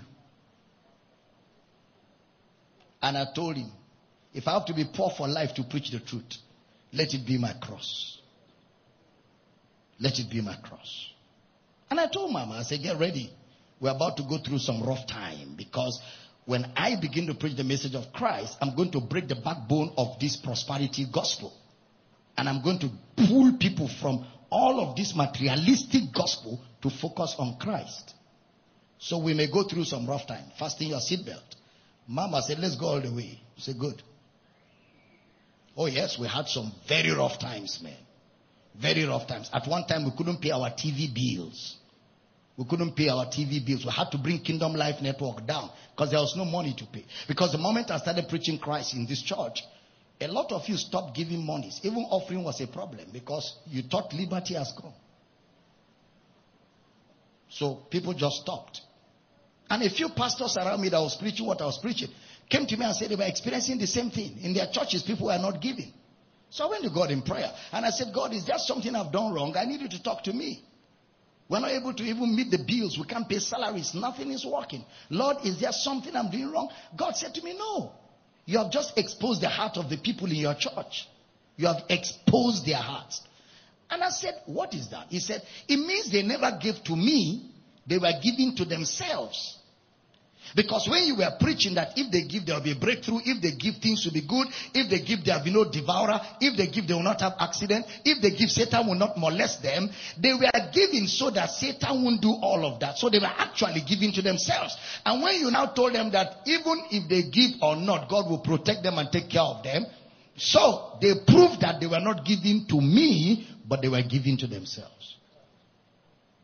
And I said, God, what do I do now? He said, go and teach them my love and teach them to honor my love. And I started teaching. And you know, when you are breaking down something you built before and then you want to start building it again, that is where the challenge comes. So we started. And we patiently went through. It was rough. Many times it was rough. Very rough. Kept, kept, kept our smile. Kept drawing strength from the word of God. And just kept preaching. Just kept preaching. Just kept teaching and preaching and teaching and preaching and teaching and preaching. And then people started getting blessed anyhow. The word began to grow. People began to, Dr. Damina, take this money. Dr. Damina, you have blessed me too much. Take this money. And people started sending me monies from all over the place. And then suddenly, I was back on my feet. Somebody showed up and said, I want to pay for your television station for one full year. How much is the bill? I gave her the bill. She sent the money. Millions. She just sent it one time. She said, I was in church for years and I didn't know Christ. I met you for a few months just following your teaching. I've known Christ. What am I keeping money for? Boom, she sent. People started sending monies. Now we are on 11 hours of radio every day since last day, July. Every day, 11 hours on radio. Go and try one minute on radio. Go and try one minute on radio. Few days ago, one man of God called a friend of mine and said, ah, Did you hear Dr. Damina is attacking tithe and all that? The man of God said, You are not listening. That's the problem. You are not listening. Me, I'm listening. No. I'm listening. No. He's not attacking tithe. He's putting things in perspective. Me, I'm following. No. He said, You think he's poor? He's not poor. Dr. Damina is on radio 11 hours. His TV channel is running without prayer point. He said, In fact, let me tell you the truth. He even sent me some money. I'm a partaker. He said, So that man of God, he said, The other man of God said, Eh, so I am missing. He said, You are the one missing. Me, I've already joined the train. We are flowing together. And now a member of this church was telling Mama that somebody said, So you people don't pay tithe in City. You don't pay tithe. And she told him, wait, wait, wait. When I used to pay tithe, I was not even faithful. But now, having seen that tithe is not a requirement, I give in honor of God. I give far, far better than I was giving before. And that's the testimony of many of you here. Is that not a testimony? That's the testimony of many of you here. We're not giving to get. We're not in a transaction. We're giving in honor of Christ. And we walk. We trust God for favors. We get into places and make money. And we take a chunk and say, put it for the work of God. And we're able to do much more. Today the gospel is reaching the nations of the earth. People are supporting. People are paying for different things. People are just excited about pushing the word. Pushing the word all over the place. That's what the gospel does. So as a child of God, you must make up your mind to stay with the truth of the gospel. You must. And make up your mind that as a believer born of God, your income must glorify Christ. Amen. I said amen. You honor him by giving to the ministers of the gospel. You honor him by giving to the fatherless, the widow, the stranger. You honor God by reaching out and of course, of course, in, in giving to the poor, listen, you know, the poor here is not lazy people. It's not lazy people. Somebody that is not doing anything is just lazy, just going around. Give me, give me, give me. No. Bible says such people should be rebuked. Don't give to them. The point here is people you see that are making efforts. They are doing something, but still their efforts are not adding up. Those are the kind of people you aid, you support. Not somebody who's just lazing around. After the Bible says you should take care of the weak. Are you weak? You are not weak. Go and get a job. Go and do something. Because there's dignity in labor. God does not support laziness. Did you hear what I said? You know, let's face the facts. We all don't have the equal privileges. You know, some people are not really lazy. Some people is just, it's just the opportunities available to them. And we don't all have equal opportunities. Some of us came from families that had inheritance, that had wealth. And some of us came from nothing. We didn't all have the same opportunities. Even some of you where you are now, you can hardly spot an opportunity. But there's still somebody in this church that has a number of opportunities and a window of them to play around with. So all of us don't have equal chances. That is why those of us that are more blessed ought to assist those that are still struggling. Did you understand what I'm saying? Because the world, the world has an unequal distribution of wealth. It's unequal because of the fall of man. Unequal. Some countries have more privileges than others. Some countries do. That's why sometimes when opportunities open abroad, you see Nigerians flying out because there are more opportunities in some places than other places. So all of us are not equal in opportunities. That's why those of us that are more favored should be able to help those that are struggling but haven't had the opportunity to break even. That's the way God designed it. Am I communicating at all? Yeah, that's the way it should be in the church. That's the way it should be in the house of God. Praise God. I say, Praise God. I say, Praise God. So you take a portion. So things to note as a roundup. Are you blessed? That all of your income does not belong to you. A portion every time you have increase belongs to God. That your income came from God. So you choose what portion to honor God with. You choose a portion. The New Testament didn't give us percentage. You determine that. You choose a portion.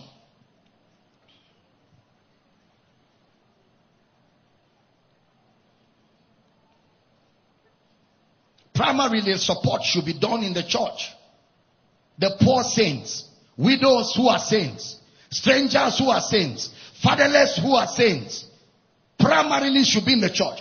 Do good unto all men, especially they. Oh, that word especially doesn't mean first of all. Especially means do good to all men, particularly or specifically. The all men are those of the household of faith.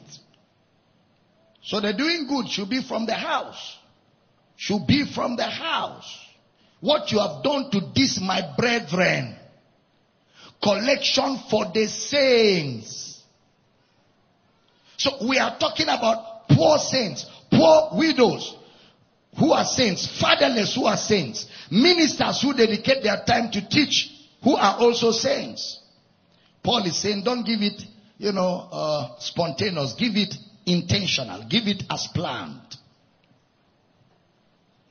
So can the new creation tithe? Yes. Yes. What is tithe? 10%. So can the new creation give his 10%? Yes. But that should be the limit. You shouldn't go below 10. You should start from 10 and grow.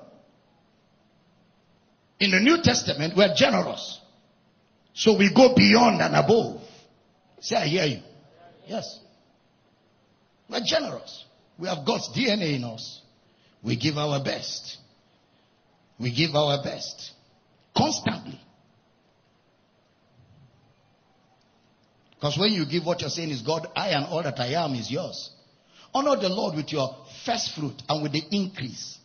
Honor the Lord with it. It's honor. You honor the Lord with it. Someone says, so what if I decide to give to my church or my pastor my first salary every year? Is it not your salary? You decided to give? Nothing wrong with that. Nothing wrong with that. But it must not be done as an obligation or a condition for blessing. No. You do it because that's what you decided to do. Is your way of honoring God. Are we settling matters here? Is your way of honoring God. But not as obligation. Just what you chose to do. Psalm 35, 27. Let them that favor his righteous cause shout for joy. Let them continually say, the Lord be magnified that has pleasure in the prosperity. That is when I prosper, God has pleasure in my prosperity. Why? Because in my prosperity, I am favoring his cause. I increase materially and my support for his work increases. So God has pleasure in my prosperity. Why? Cry yet saying, my cities through prosperity shall spread. That is with more money, my word will get to more places. The more money we have, the more impact we can make. The more nations we can reach. The more nations of the world we can reach. It will amaze you to know how many nations of the earth we are reaching, even right now as I'm preaching. It will surprise you to know from how many countries people are watching this service right now, both on Kingdom Life Network, on, on YouTube, Facebook, Twitter, Instagram, and on radio all over the world. It will amaze you to know. We have people watching from everywhere. The other day, somebody come from Fiji Island who is following. We have people watching from Australia, from New Zealand. We have people watching from India. We have people watching from the Americas. We have people watching from, you know, all, all over Africa. In fact, all over Africa. We have people watching from all over Africa. I just got a mail two days ago. Somebody in Indonesia wants to start a power city in Indonesia. And I've, I've hooked him up with our training department. People are coming out from everywhere. And it's because there is money to get it there.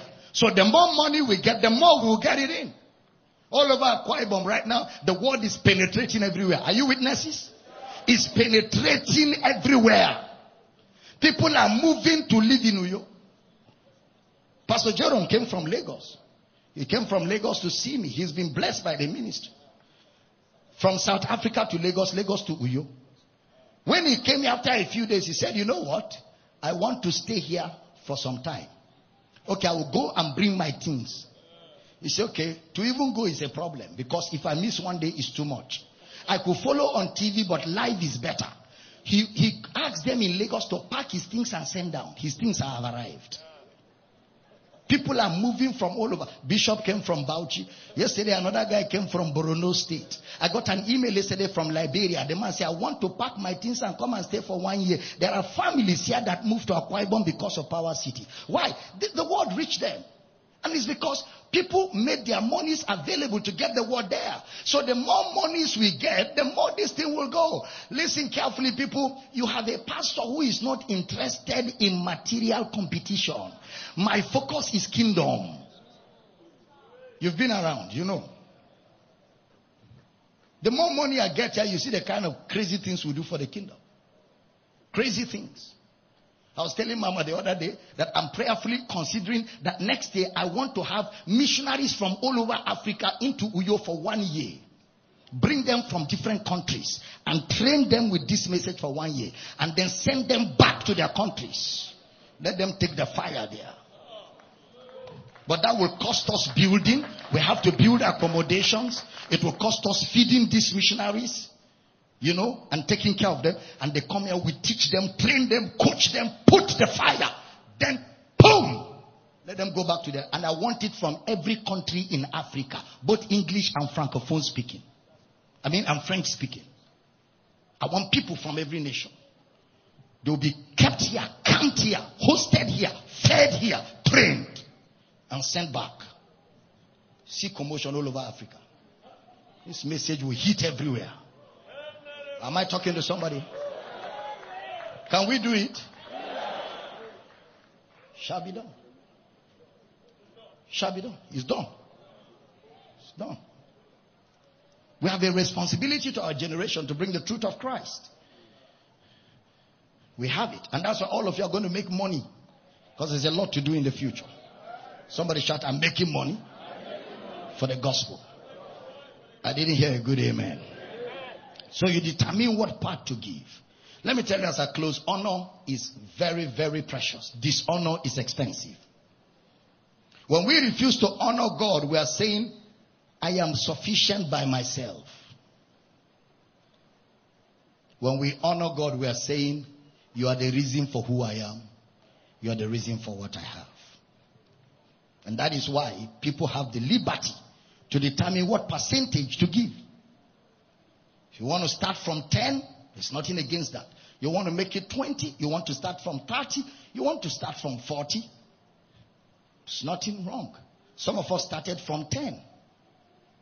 And we were faithful with the 10 and we mastered the 10. Then we went beyond it. We went beyond it. And today we give generously. We give towards the work. Praise God. Have I cleared everything? So can you see that the lessons from the tithe covers the things that the tithe was covering? Are you observing? Are you observing? It covers everything that the tithe covered. However, it is better now because there are no obligations and it is better now because there are no conditions. It is better now because there are no percentages. You determine the percentages. And it is better now because you are not giving to get. You are giving because you love God. Praise God. Stand on your feet. That's all I've got for you this morning. Glory! Hallelujah. Let's pray in tongues for a few seconds together, everybody. Negrondo zoklo do brena cara da boza kele nemaha. De de boboboro do na gagolo do. Engre de sokla da brena, kakoro do sokle de brena hota. Ege bojakala na mambra nangro do sokala da brena, kakoro do bozekele de brena hatana.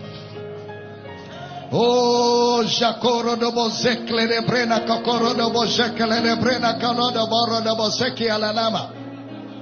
Angele de Bosha, Angele de Bosha, Angele de Bosha, Agaro to Sukele de Brena. Thank you, Lord. Praise you, Father. In the name of Jesus. Thank you, Father. Lift your right hand and say me, in the name of Jesus.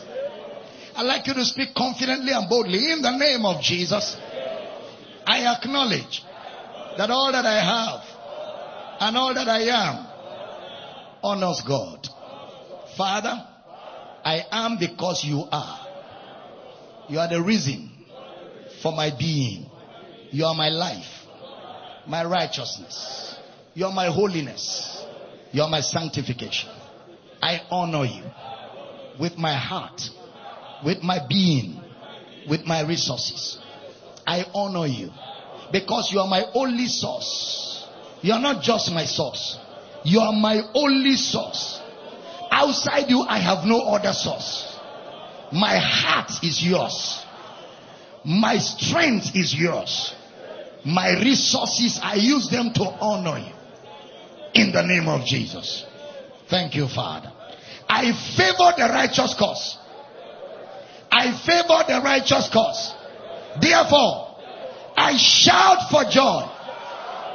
Can I have a shout of joy in this? That doesn't sound like a joyful shout. Glory! Let them shout for joy. Somebody shout, the Lord is magnified in the prosperity of his servants. Say, God is magnified in my prosperity. Say, I prosper.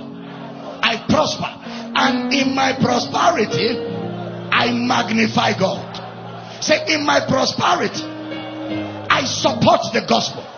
In my prosperity, I help the poor, the widow, the fatherless, the stranger.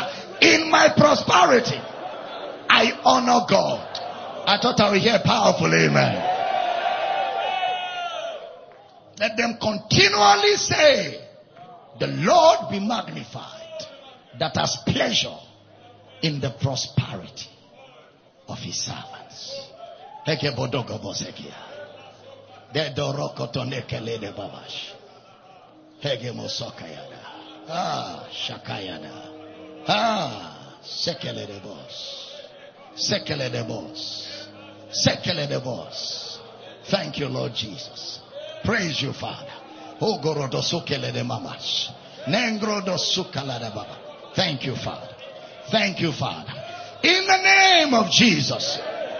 Father, thank you for the privilege to teach and preach your word this morning and to fellowship in the light of your word. We keep growing and growing in knowledge. We grow in grace. We abound. We abound in liberality. We abound in generosity. We and all that we have honors you. I ask that this revelation keeps growing big in the hearts of your people. I decree that every hold that contradicts their identity is broken. Generosity is our nature. Therefore, Father, we decree that as we continue to walk towards ensuring that the gospel continues to advance, we increase on every side. In the name of Jesus. We rebuke sickness, disease, oppression, Satan. Get your hands in the name of Jesus. Sick bodies be healed. Be healed in the name of Jesus. Thank you, Father, for the blessing upon this house. Thank you for the grace of God that is upon this ministry. Thank you for our online community. Thank you for our campuses. And thank you for everyone that is a part of this ministry together. We see this gospel blanketing the entire Blue Marble planet. And we give you praise for answer prayer. In Jesus' precious name. And every believer says a powerful amen. amen. Grab a good offering. Let's honor Christ. Let's give in honor, honor of the labor of God's word. we give in honor of the labor of God's word. And now we give with understanding. We give intentionally. When we ask you to give now, you know exactly what we're giving for. So you give knowingly and intentionally and deliberately. It's not collection. Mm-mm. This is revelational giving in honor of Christ. Praise the Lord. Online, the banking details are scrolling. On television, the banking details are scrolling. And uh, for the radio audience, I'm sure by now you're acquainted with the banking details. I've taken up all the time. So we're not going to have asked the counselor today, but it continues tomorrow at 6 p.m. GMT plus one. But it's an honor to be able to serve you the grace of God. Lift up your offerings, Father. We thank you for the privilege of giving today. We give in faith. We give in honor of Christ. Our givings are a sweet smell before you. Both we and all that we have is accepted by you. Therefore, I decree that this week opportunities and favors open up to your people. Every need is met supernaturally in the name of Jesus. And I decree that your going out is blessed and the work of your hands are blessed. Thank you, Father, for answered prayer. In Jesus' precious name. And every believer says a powerful amen. I didn't hear that amen at all. Online community, we're signing you off.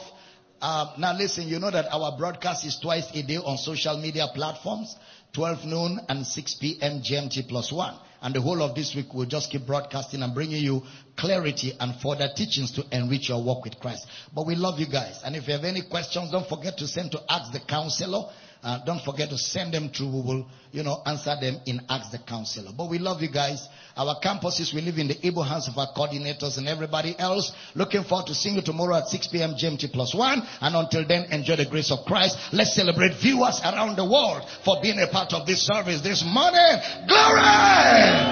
Amen! Woo! Glory to God forever. By this message.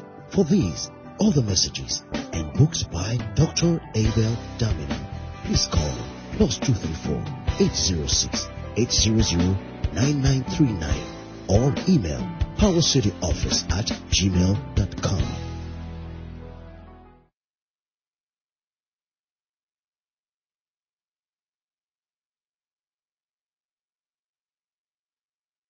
Spirit of God spoke to me that this year the alignment will get more sharper. It will get more sharper, and the difference between darkness and light will get more clearer. This year is going to happen. False prophets and false preachers will be exposed. Charlatans will be disgraced the more because the light of God's word is going to grow and discernment will be very sharp. Deception will increase for those that will be deceived. Those that will be deceived will be deceived to silliness. Those that have chosen the path of darkness, darkness will consume them. That is, they'll be so full of darkness that they will not find their way. And those that have chosen the path of light will walk in greater illumination.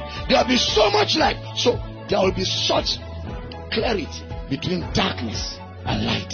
It's not going to be like it is now well, we don't know which is which because all of us look alike, all of us sound alike. False prophets are using Jesus. We too are using Jesus. Charlatans are using tongues. We too, we are using tongues. No, no, no. There will be a sharp divide. Kabatona. The body of Christ will emerge out of the rubbles. Out of the rubbles, there shall be an emergence of the structure. There will be an emergence of the shape. The church of Jesus will start taking shape it will start taking shape and it will become very clear to the world that this is the church of Jesus. I speak to you the mind of God Almighty. It shall no more be business as usual. It shall no more be a combination of all of us. No, no, saith God, my body will rise and emerge out of the rubbles. And saith God, an exceeding great army is rising from among the rubbles. And it shall be clear, it shall be obvious. The word of God will grow like never before.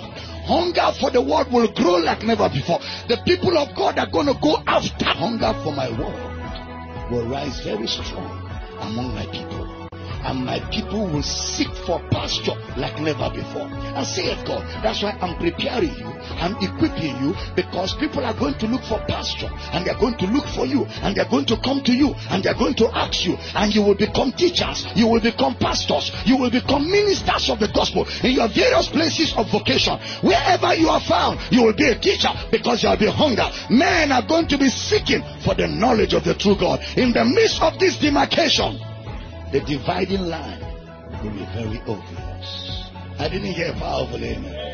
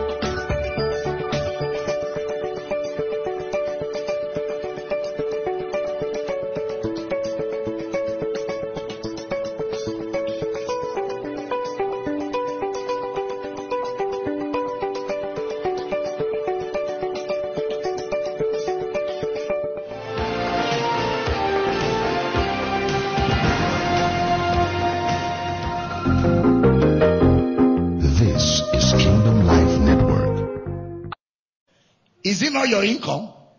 10% is it not part of your income? It's part of your income. Stop looking at me like that. are we not studying the Bible? Uh, uh, we're studying together. We're, we're, we're studying together. And if I say something you don't understand, you're free to ask questions. So what is the matter? Relax. So that word tithe is an English word. It just means a tenth of your income. It doesn't mean antichrist. It's an English word. It simply means a tenth of your income. So um, the question is, should a Christian give a tithe of his income, a tithe of his income in church? Well, of course, if you have been following me for long now, you know I don't just answer questions like that. So let's get into the scripture and see. Now, Pay attention. There are two schools of thought in the body of Christ. Okay? And if you are not careful, you will think I belong to one, but I don't belong to any. There are two schools of thoughts. The first school of thought says the New Testament has abolished tithe. Forget it. That's one school of thought. The second school of thought says is continuing. And they have reasons. One of their reasons is that the tithe started before the law. It started in Genesis 14. Then they quote Hebrews 7 and Matthew 23 and on and on. That school says we should give tithe because it was before the law of Moses. My issue with the school of thought is this. What they seem to focus on is on us, which is selfishness. I should give tithe. I, I, I, I shouldn't give it. Both of the schools are selfish because the focus is, is more like, should we? Can't we? Can I? Can't I? Is focused on I. And you see that kind of approach is selfish. Should I give tithe? Why shouldn't I give? It's all about me, me, I, I. It's not what does God say about the tithe. It's about me. Should I? Should I not? Can't I? Couldn't I? Can I? It's not about what is God saying about that issue of the tithe. And that's the salient point that makes the two schools of thought ridiculous. That's actually where the rubber meets the road. Because the point is, what does God say? How many of you want to know what God says? Because that's what matters actually. Alright? Now, so the critical question is, why did God ever request for the tithe? That's the question we should be asking. Why did God ever request for the tithe? When you know that, then the answer will be clear. You know exactly what the scripture says. Why did God ever request for the tithe? We know that the tithe is basically situated in the Old Testament, except for the few times it's mentioned in the New Testament. Jesus mentioned it twice. Hebrews chapter 7 mentioned it between Abraham and Melchizedek. And in every Bible study, you should look at the law of first mention. Have I told you that before? You look for the law of first mention. Alright? When was it ever mentioned first? It's in Genesis chapter 14. That's the first time the word tithe ever appeared in the Bible. The background was Abraham just recovered Lot from captivity. He and his 318 men. And they came back with the spoils of war. It means you go to war, you win the war, and of course you know about war. When you go to war and win war, you come back with more than what was taken. Because you come back with what was taken and what they have in that land.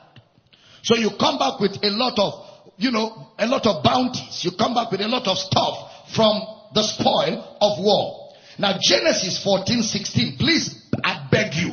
I beg you, if you ever followed what I taught from last Sunday till yesterday, I beg you, I need your 150% attention now. Genesis chapter 14, verse number 16.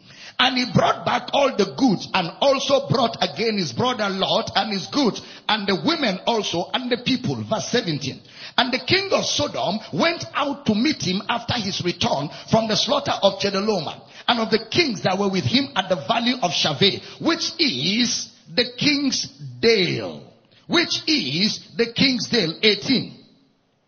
And Melchizedek, king of Salem, brought forth bread and wine, and he was the priest of the most high God. Melchizedek was a priest of the most high God. Verse 19 and 20. And he blessed him. That's the priesthood of Jesus. The priesthood of Jesus is the priesthood of the blessing. And he blessed him and said, Blessed be Abraham of the Most High God, possessor of heaven and earth. Did you observe that it was not after Abraham gave tithes that he was blessed? He was blessed before he gave tithe. He blessed him. Straight. Blessed. Because he's not expecting anything from Abraham. Blessed be Abraham of the Most High, the possessor of the heavens and the earth. That is Abraham. The reason why you won the war, the reason why you defeated your enemy is because you are blessed. He brought Abraham's attention to the victory that Abraham just got. And out of gratitude for what victory Abraham has won, Abraham said, no, I can't take the blessing empty handed. In honor to the blessing that God gave me, take a tenth of what we brought. Are we together here? Melchizedek didn't ask for it. But Abraham had sense enough to know that if I have been this blessed, I can't just be giving testimony empty handed. If God has indeed done well for me, I've got to respond to God in honor. In honor. A tenth of the spoils of the recovery. Look at verse 20. Notice. Melchizedek said blessed, not cursed. So he acknowledged that Abraham won that victory because of the blessing. Notice the law of first mention. No record that God asked him to give the tithe, but he gave. He wasn't asked. It was not an obligation. Genesis 28:16 is the second place where the word tithe showed up.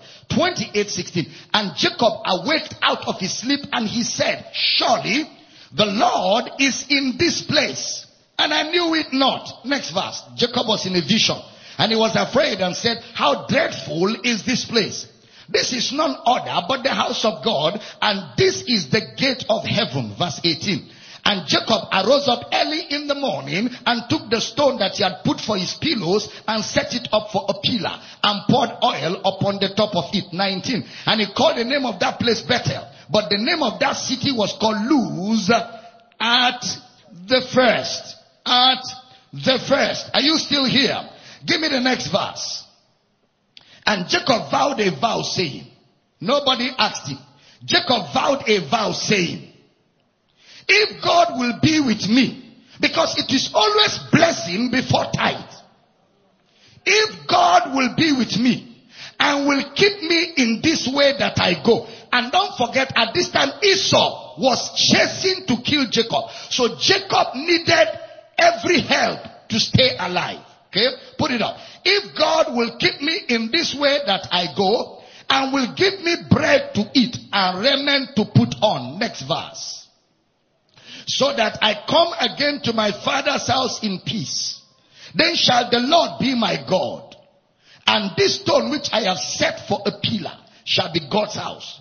And of all that thou shalt give me, I will surely give the tenth unto thee.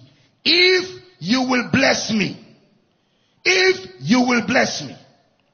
Alright now. So Jacob in that Genesis account, we find that at no point do we have any record where God asked them for tithe. This came out of their own personal decision.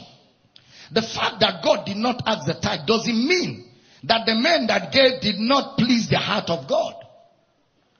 The fact that God didn't ask doesn't mean that when they offered to him from the generosity of their heart, it didn't please him. Of course he did. Now, come over to Leviticus, the Levites. Leviticus 27, 30 to 32. Please follow me patiently. And all the tithe of the land, whether of the seed of the land or of the fruit of the tree, is the Lord's. On the line, it is holy unto the Lord. Underline that. It is holy unto the Lord. That's a good word to underline. Next verse. And if a man will at all redeem aught of his tithes, he shall add there to the fifth part thereof. Next verse. And concerning the tithe of the herd or of the flock, even of whatsoever passeth under the rod, the tenth shall be holy unto the Lord. Underline that. The tenth shall be holy unto the Lord. God you know, God talked about a particular land that they were going. That's the promised land.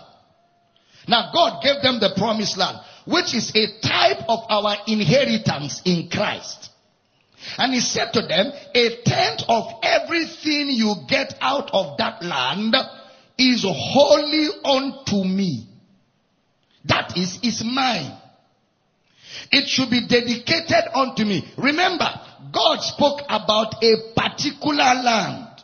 Even though we know that the whole earth is the Lord's and the fullness thereof, the world and they that dwell therein. But God spoke about a particular specific land.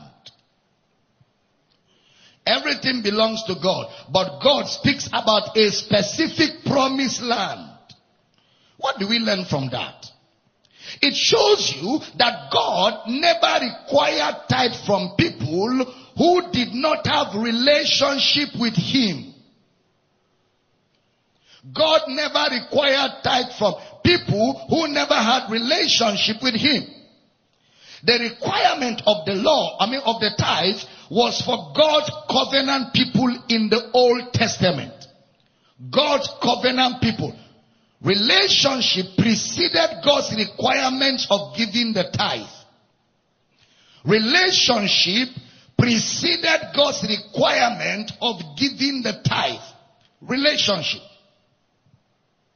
The tithe was given by God's people, not just everybody. So sometimes when you hear people say, that man is an unbeliever, but he pays tithe. See how God has blessed him. Stop that. Unbeliever. The offering of an unbeliever is an abomination to God. Because he cannot buy salvation. So an unbeliever giving to God is bribing his way is an abomination. He is desecrating the holy place. Proverbs 15 verse 8. Proverbs 15 verse 8. The sacrifice of the wicked is an abomination to the Lord. But the prayer of the upright is his delight. For an unbeliever to offer to God his money, he must first of all accept God's gift of salvation. He must. Proverbs 21, 27. Proverbs 21, 27. The sacrifice of the wicked is abomination. How much more when he bringeth it with a wicked mind? So he, an unbeliever must acknowledge that he cannot stand before God. It will take Jesus for him to stand before God. An unbeliever must acknowledge that. But if he brings money to stand before God, that is an abomination. That's what happened to Cain. That was the problem of Cain. Cain and Abel were sinners. Their parents were sinners. All of them were sinners. Abel was not better than Cain. Two of them were in the same boat. They were all sinners. But in the garden, God taught them a principle. In the Garden of Eden, after the fall of Adam, the principle of substitution, the principle of propitiation, and the principle of the blood because God wrapped Adam and Eve with the skins of an animal and blood was all over the skin of that animal. God had to do that to cover them. Why? So that they can stand before God and hear what God has to say to them. They couldn't just